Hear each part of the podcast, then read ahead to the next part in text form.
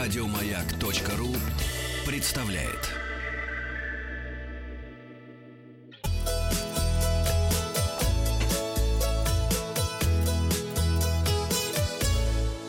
Роза ветров. Ну, мы вам уже сообщали, что скоро петербуржцев ожидает открытие интересной выставки, и вот оно состоялось. Это случилось. «Джинсы как культ». Выставка в Музее социалистического быта открылась накануне. Самым ярким экспонатом выставки «Джинсы как культ» станет джинсовая куртка поэта Иосифа Бродского, которую он в начале 80-х передал молодому на вокзале.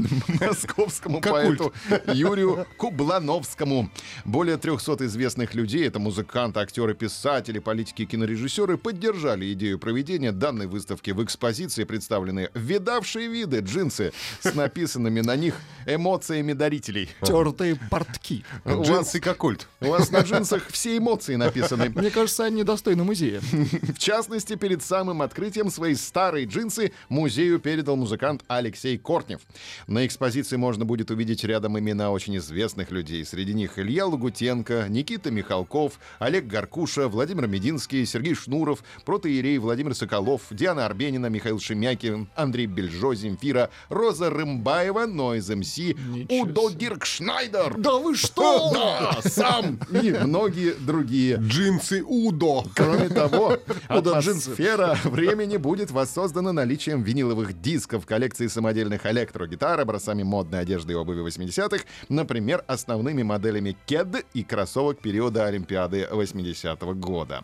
Ну а от материального мира перейдем к духовному. Квоты для туристов на посещение храма Василия Блаженного могут установить после 2019 года.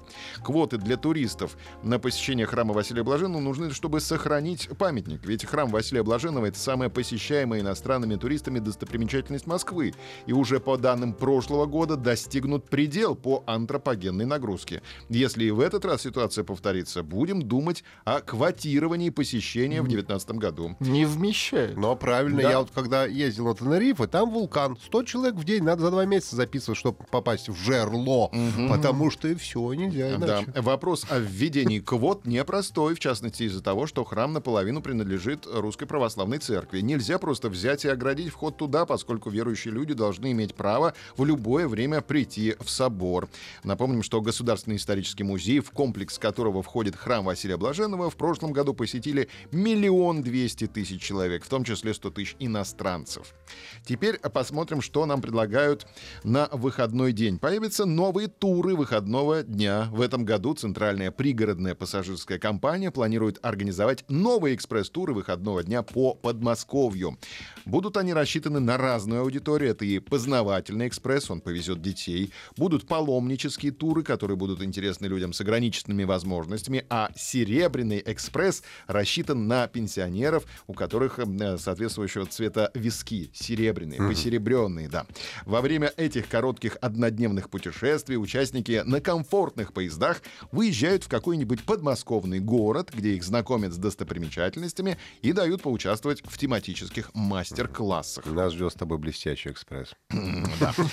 Лысый экспресс. Лысый экспресс. Златоуст. Теперь наша Челябинская область попадет в дополненную реальность. В Челябинской области впервые будет использована так называемая технология дополненной реальности, мобильное приложение Златоуст AR. Пока метка только одна — это здание Арсенала, где в будущем разместится оружейная академия. Но городские власти возлагают на приложение большие надежды. Значит, AR, ну, вы знаете прекрасно, вы же знаете Вахтанга. а значит, Augmented знаете- reality, да. Дополненная реальность — это область пересечения реального мира с виртуальным, дополнение реальности новыми элементами, чаще всего информативного характера. В частности, мобильное приложение «Златоуст AR» позволит увидеть современные туристские объекты города так, как они выглядели несколько десятилетий назад. Метки будут обозначены на местности столбиками. При наведении на них смартфона в устройство закачивается нужная информация, картинка и голосовая справка. Это, кстати, первое подобное в регионе. Разрабатывалось э, приложение челябинскими специалистами по заказу агентства инвестиционного развития Златоустовского горокруга. Когда именно мобильное приложение позволит гостям города заглянуть и в прошлое, и в будущее Златоуста, не уточняется, но ждем.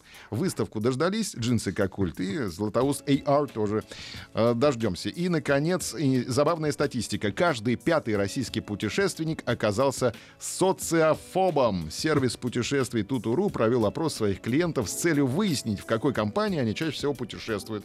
Всего в опросе приняли участие 3000 человек. И выяснилось вот что.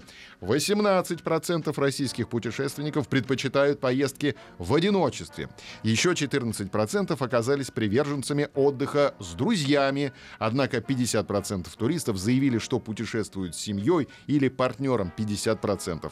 Еще 1% опрошенных рассказал, что предпочитает отдых с коллегами. Оставшиеся 17% респондентов заявили, что вообще не путешествуют. Такие новости туризма на эту минуту. Еще больше подкастов на радиомаяк.ру.